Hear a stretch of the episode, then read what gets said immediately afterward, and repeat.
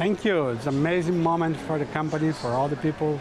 A journey of 26 years, and finally we are here going public at, at NYSE. Very happy.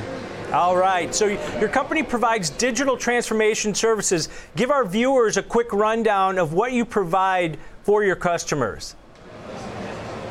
Sure. I think we basically we, we combine three major competence, digital strategy with customer-centered design and in the full stack soft engineering. So the idea is to go end to end from the for the business opportunity or a strategic point of view to the hands of the consumers and also full stack in terms of technology integration. And technology is required that companies change very quickly, and the pandemic has really sped that up. Markets gr- quickly growing in your space. What kind of focus are you guys looking for for the companies that you provide services to? Sure, I think you are right. It is, an amazing, uh, large, addressable market for digital transformation services.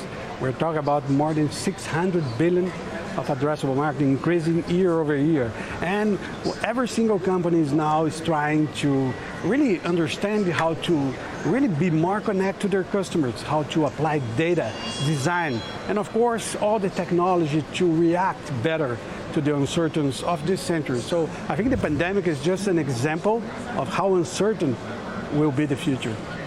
Yeah, and you've grown uh, the revenues up 36% so far in the first half of 2021. As companies start to expand their capex uh, spending here, what type of growth opportunities do you foresee for your company? Because you're already involved with a, a bunch of the major Fortune 500 companies out there.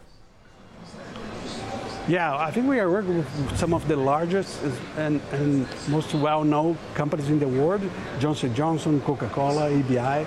But also uh, we see an amazing opportunity of, uh, after 26 years of basically organic growth, from now on we are combining our strategy of a very solid organic growth machine with M&A. So adding the, the inorganic component to our strategy. So we can accelerate having CI&T pursuing new targets, new markets, and new verticals.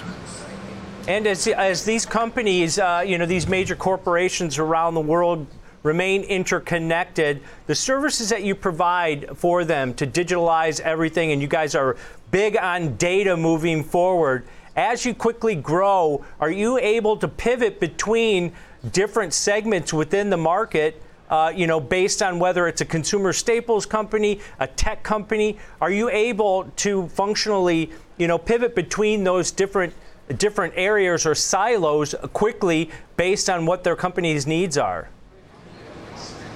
Yeah, that's the idea. We have a very uh, entrepreneur organization model, so we can we can go from country to country, from business units to another business unit, to one vertical to another vertical. And the idea is always combining a very, very acute vertical expertise with customer-centered design and top-of-the-line software engineering. So this, this is working for native, digital native companies and also for traditional companies that are really trying to be more innovative, more digital. Yeah, and uh, you guys uh, operate currently in about eight countries. So give us an idea, and our viewers, because they like to look at the companies and the valuations on these companies as they continue to grow. Your stock's doing really well today uh, after going public. But what kind of footprint can you expand your business to? Because it seems like you'll have a lot of opportunities because you're in a limited amount of con- countries right now. Yes, I think we have a very solid position in the USA.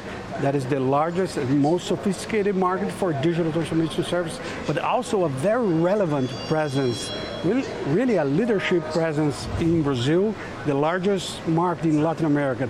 And we have also emerging uh, uh, operations in Europe and Asia. And we see a lot of opportunity of increase our, our growth in these regions around the, around the globe.